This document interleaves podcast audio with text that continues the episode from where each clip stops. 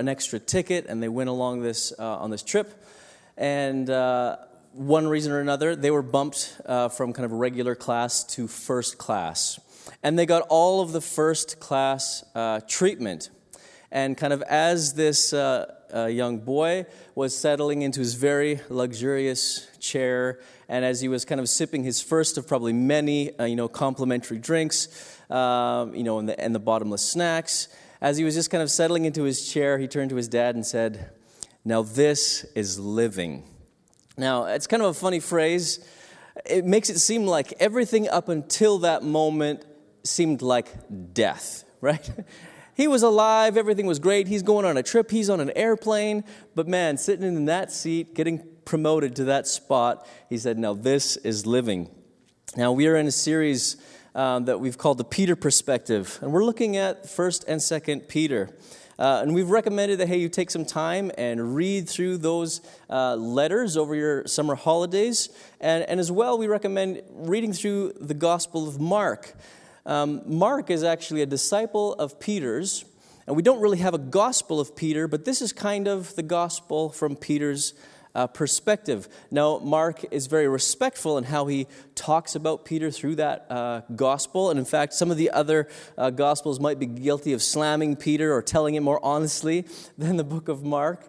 Um, but again, Mark's being respectful of Peter as he tells it. But we encourage you to dive into these letters as well as to read through the gospels because we believe that. Um, the way that Peter approaches uh, the subject matter that comes up in 1 and 2 Peter comes from his real and radical experience with Jesus. Now, we've already, so again, these letters about living.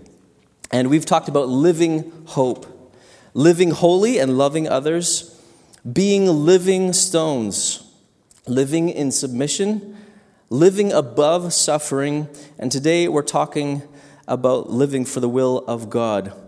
Now, at first, these themes might not seem like first class living, but as you settle into this way of life, you will find yourself saying, Now this is living. And by contrast, any other way of life will seem like death.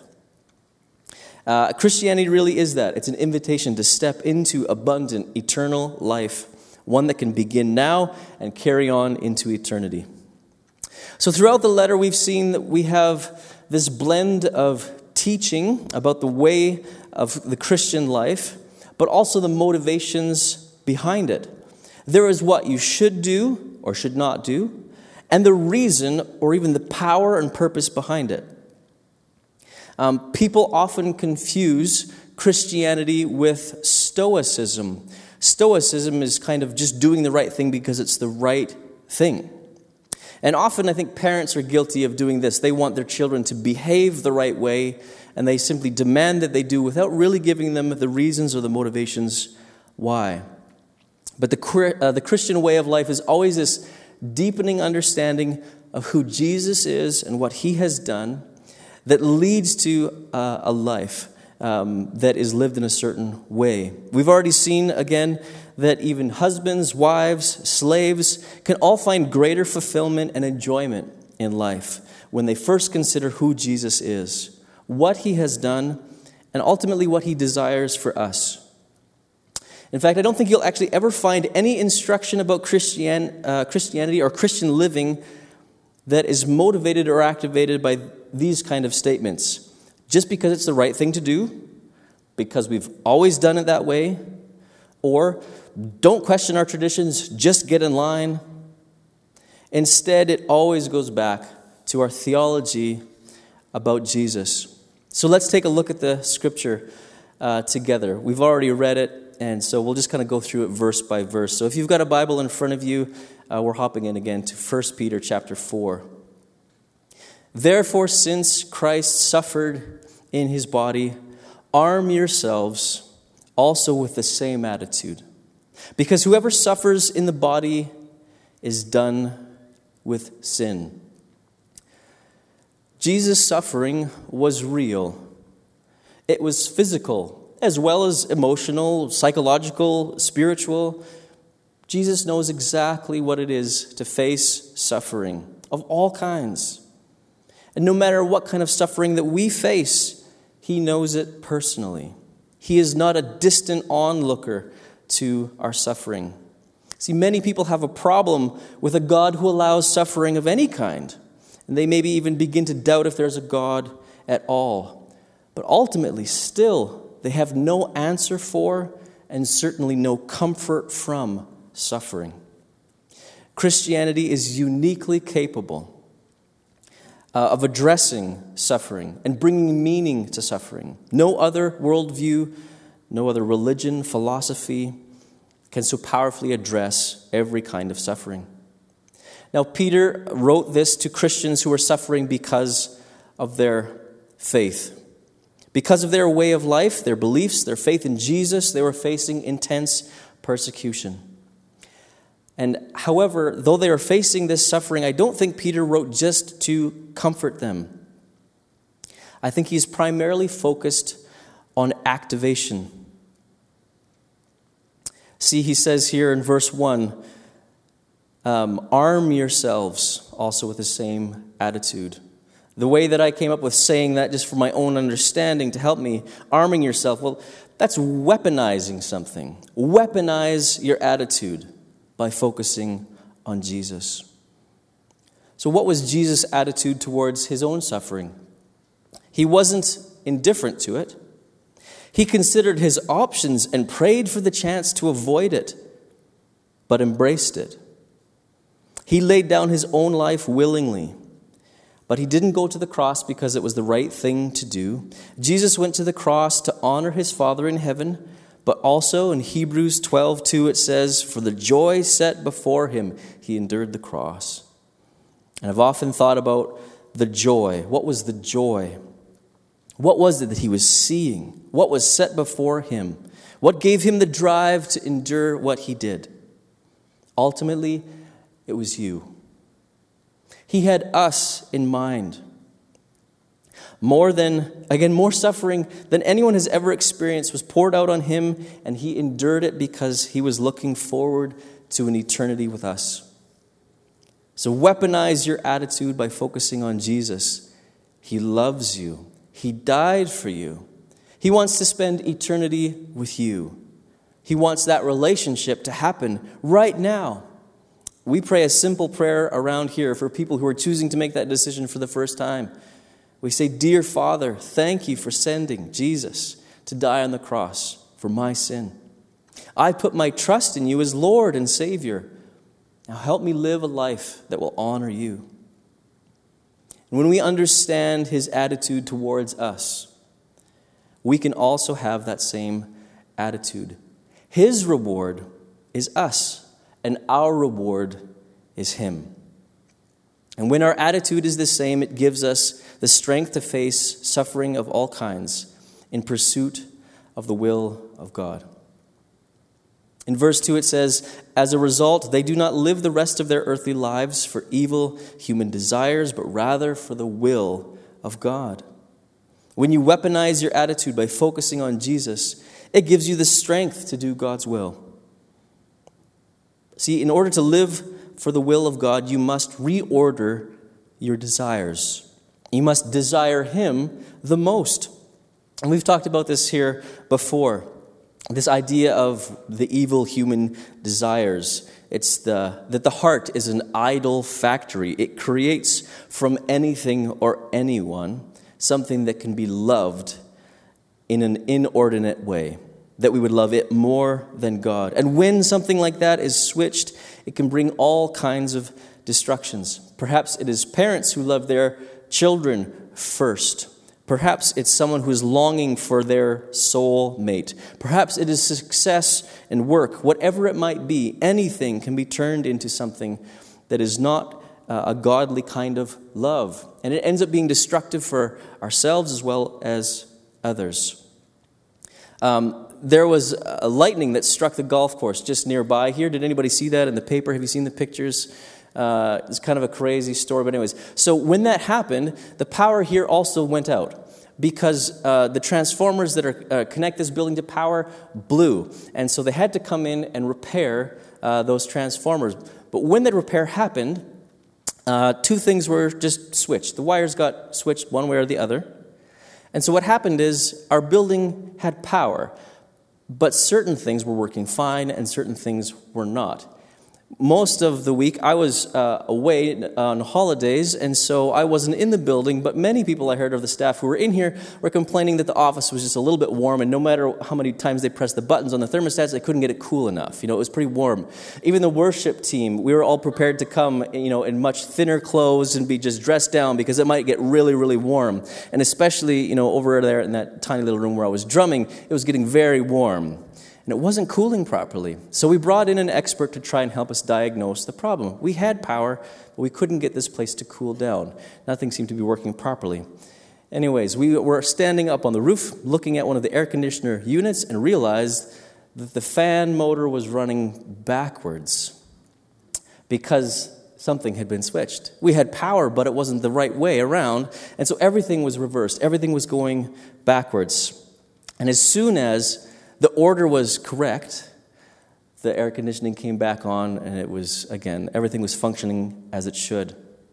It took us a while to find, but there it was. Now, again, I'm not, I'm not an expert on air conditioners or uh, electricity like that, but it feels like it's kind of like this.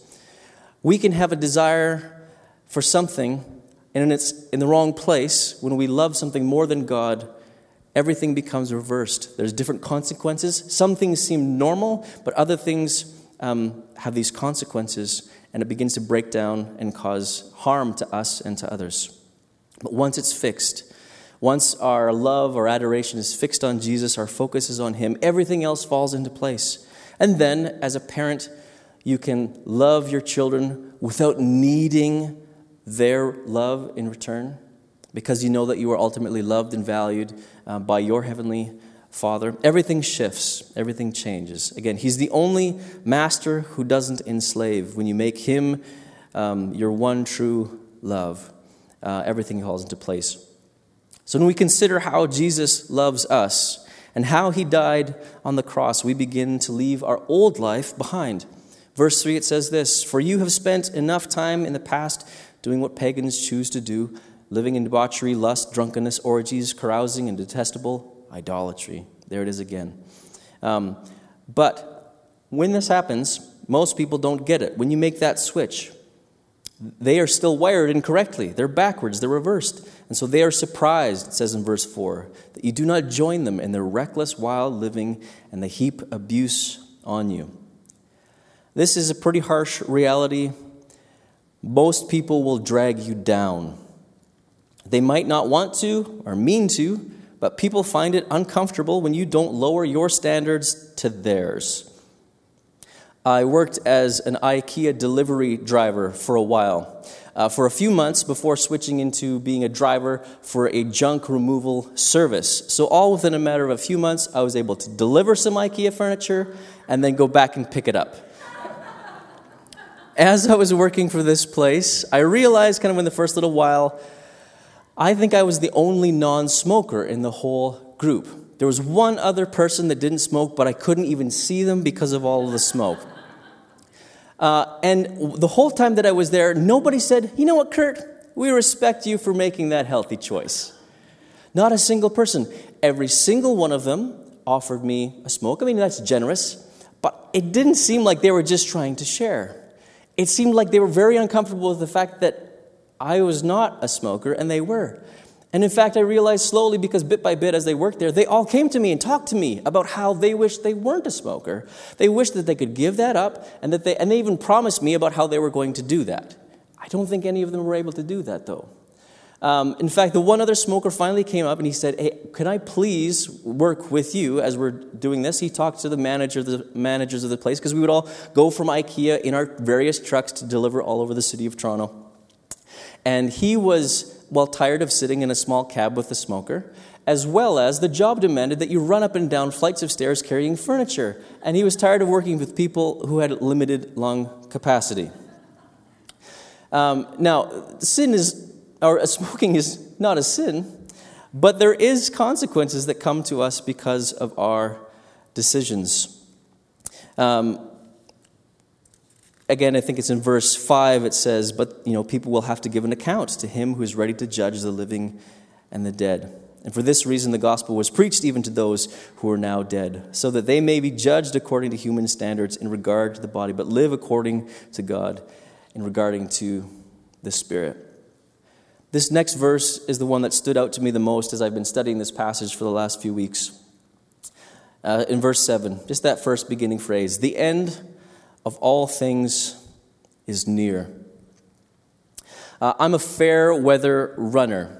That means that when it's cold outside, I don't really like to go outside at all. Uh, certainly not to exercise. Now, I have gone for a run or two um, in through the snowbanks. Uh, I have a couple of dogs and a dog sled, and I'll take my kids out, and I end up running beside it, and they have a lot of fun.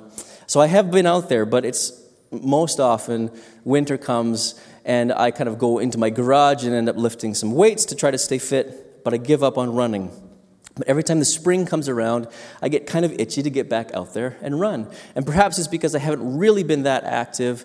I'm uh, almost feeling like I need to because I'm sore from staying inside and not moving. And spring comes and I want to get out there and run.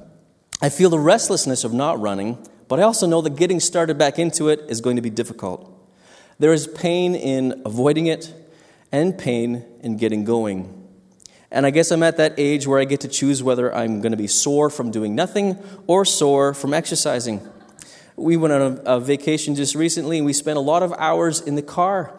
And it was exhausting. And in fact, finally, after many hours of driving, we would stop to get, get some gas or whatever, and uh, we would move around and stretch. But I was so exhausted from sitting still that I felt like I needed to sit down. Have you been there? Have you kind of had that experience?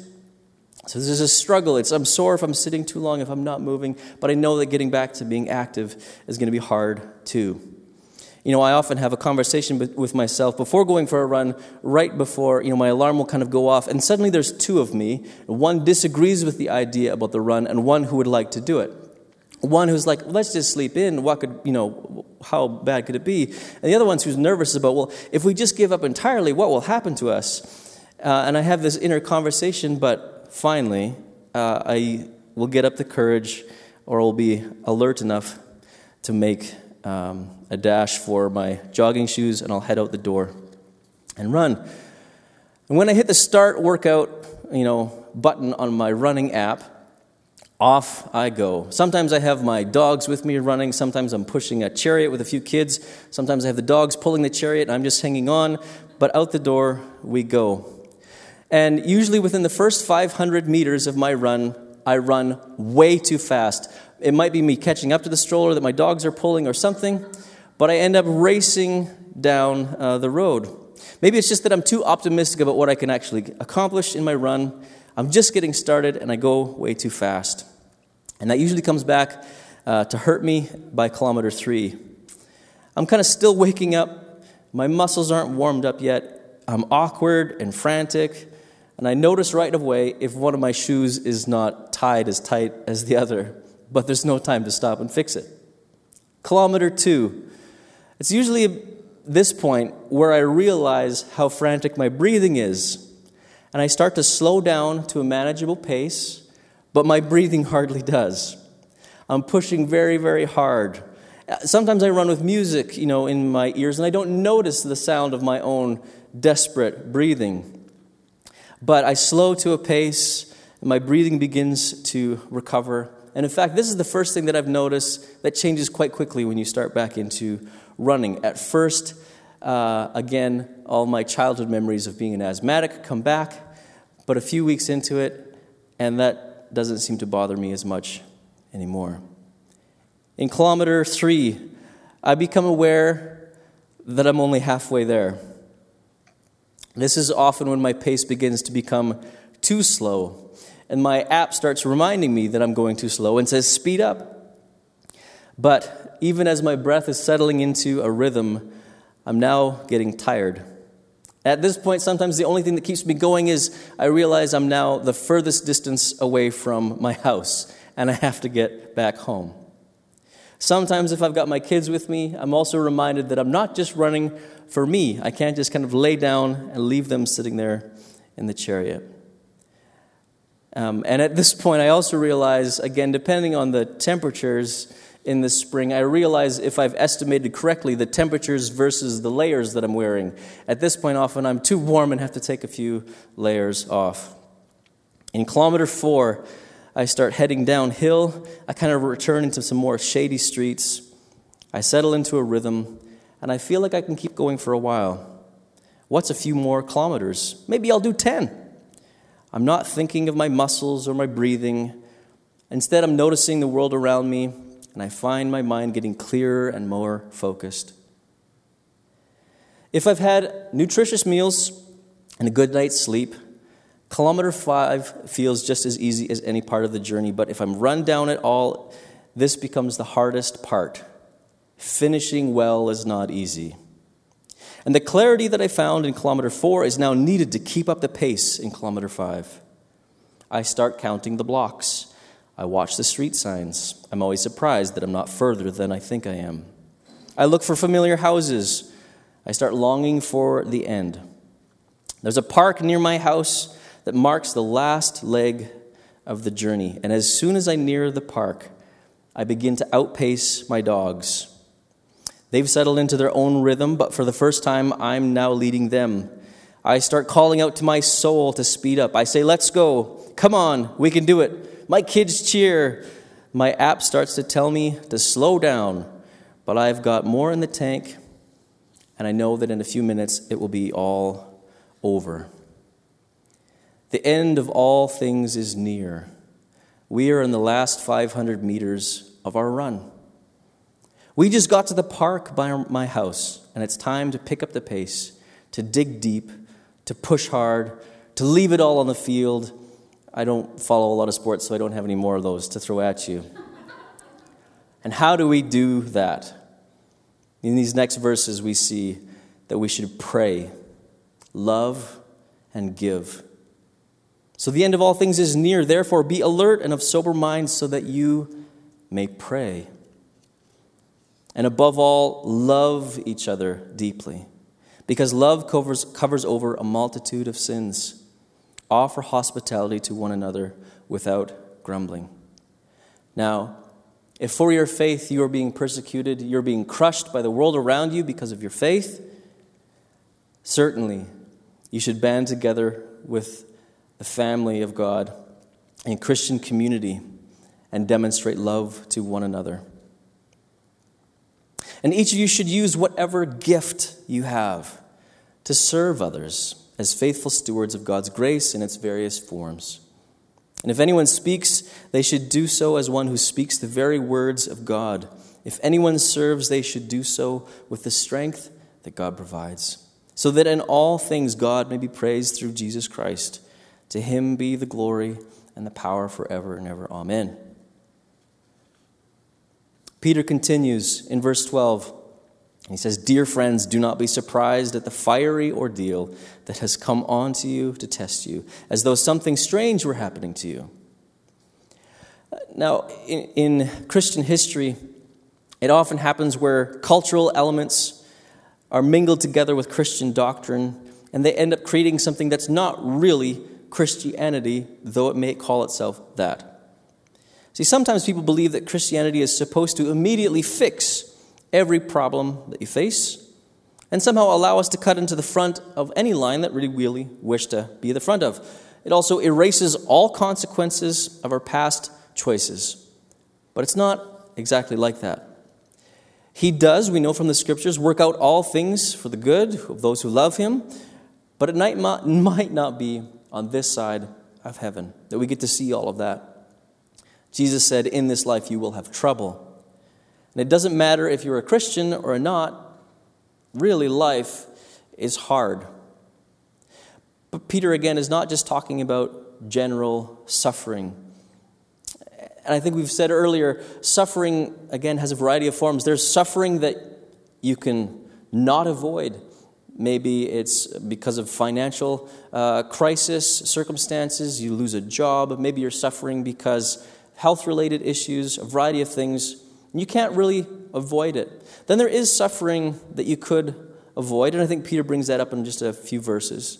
There is suffering that you can avoid through wise choices and that kind of thing, living according to the teaching in the scripture. But there's also suffering that you can embrace, like exercise, um, where you can focus on something that, though it has a cost, there is a great reward. And Peter is talking about this ordeal that comes along with following Jesus. And Jesus was always reminding people of the cost of following him. He said that, well, they hated him, so they would f- hate those who followed him. And that shouldn't come as a surprise. And if it does come as a shock to your system when people rail against you because of your faith, again, remember that starting verse. Weaponize your attitude by focusing on Jesus. Remember that He sees you as His reward and that your great reward is Him. I heard a story just this week. Again, just a simple decision not to lie in their workplace, and it caused friction between all of the other staff members.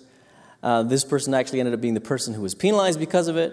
It was a difficult situation for years because they held to the truth, because they believed that was the Christian way of life. But remembering that He is our reward and that He sees us as His, that's enough to strengthen our attitude so that it can be like His. Verse 13 But rejoice in as much as you participate in the sufferings of Christ, so that you may be overjoyed when His glory is revealed. When the moment comes, when His kingdom fully arrives, when all of the suffering gives way to eternal reward, the hard road to get there will help put the glory of it all into perspective.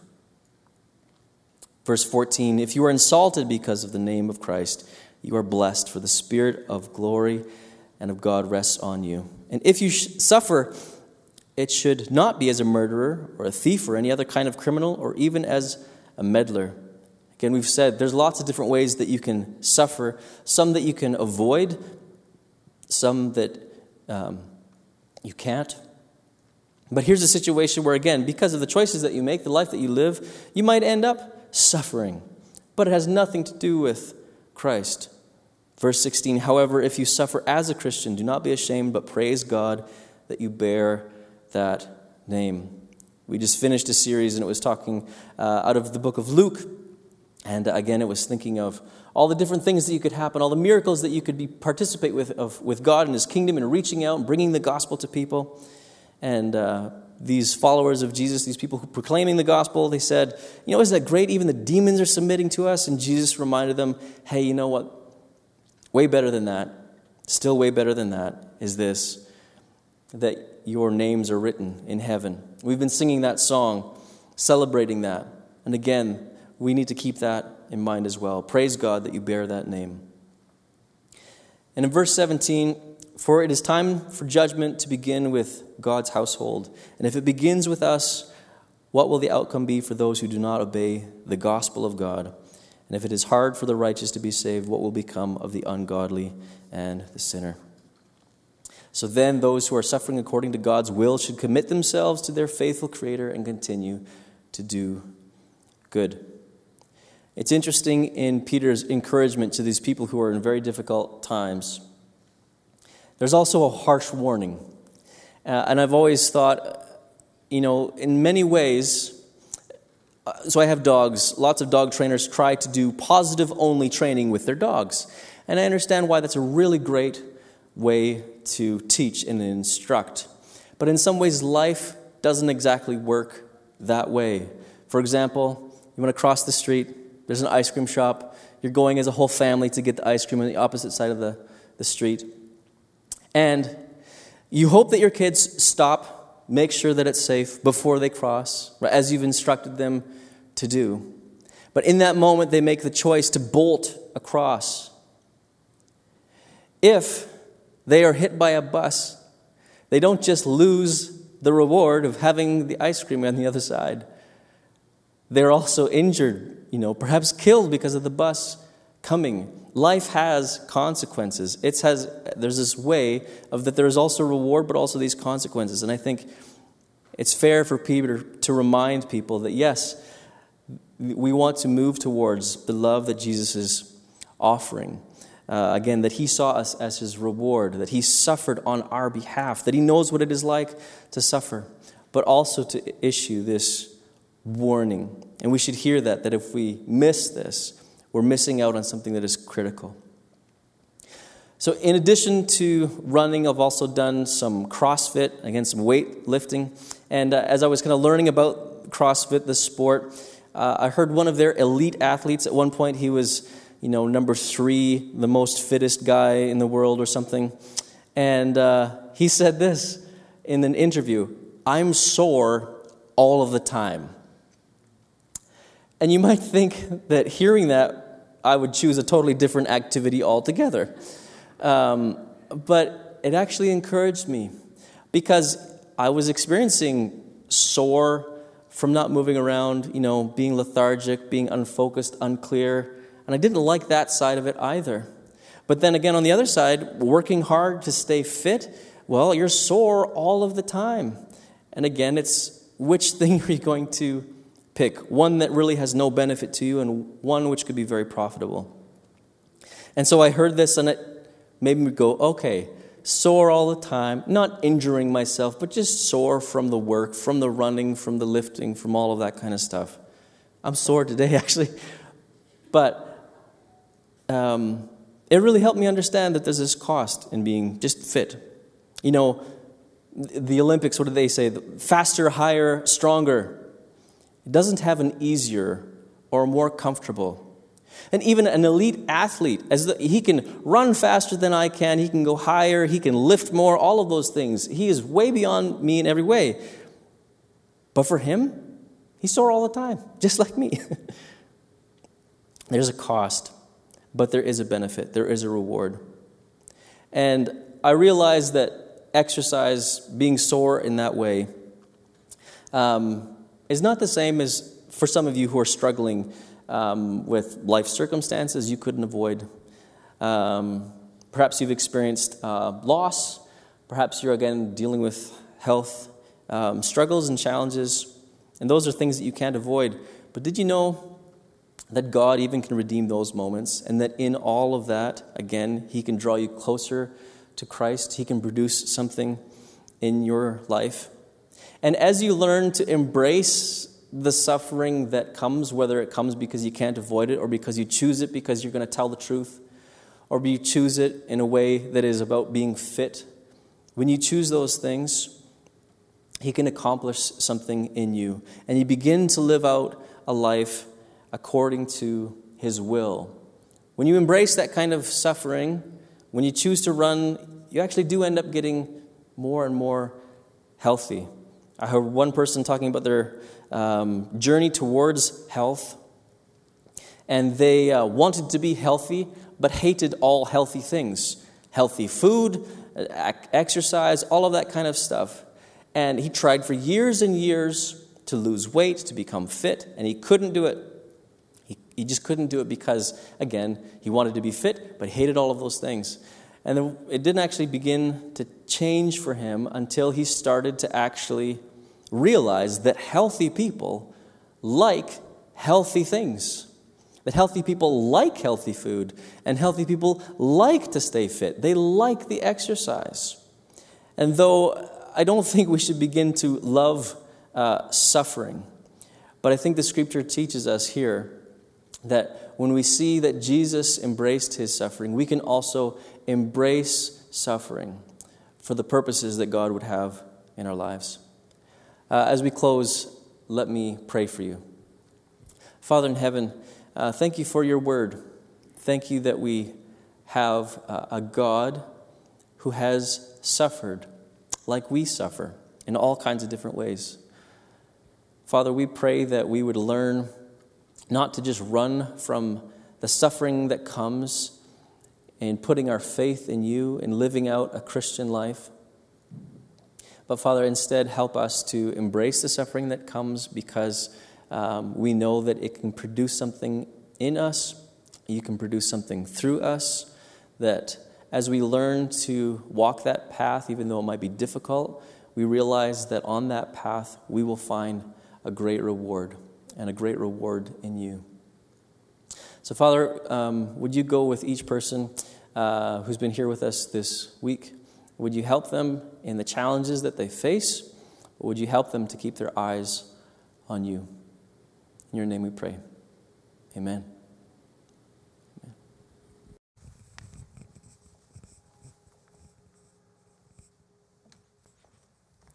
Well, and thank you guys for coming out this morning. I, I know as Kurt was preaching this morning, I just kept thinking about areas of suffering in my own life, and maybe you did too, because that was a lot of the theme. And uh, the idea behind embracing the suffering that is in your life, because God wants to use that in a powerful way. And do it like Jesus did. Embrace it for the reward, and embrace it uh, because it's that God has a purpose in all of these things. Well, this morning I want to officially dismiss you, and as we do that, uh, just we're in the same habit. We're cultivating for the fall, and that's when we'll have a lot more people with us uh, here on the August long weekend. There's not a lot, but we want to do the same practices, and that's to go right out the exits we came in and go out into the parking lot. If you do want prayer this morning, you can go right straight to the prayer room, and there are people there who'd love to pray with you. But God bless you. Thanks for coming out, and I hope you enjoy your long weekend.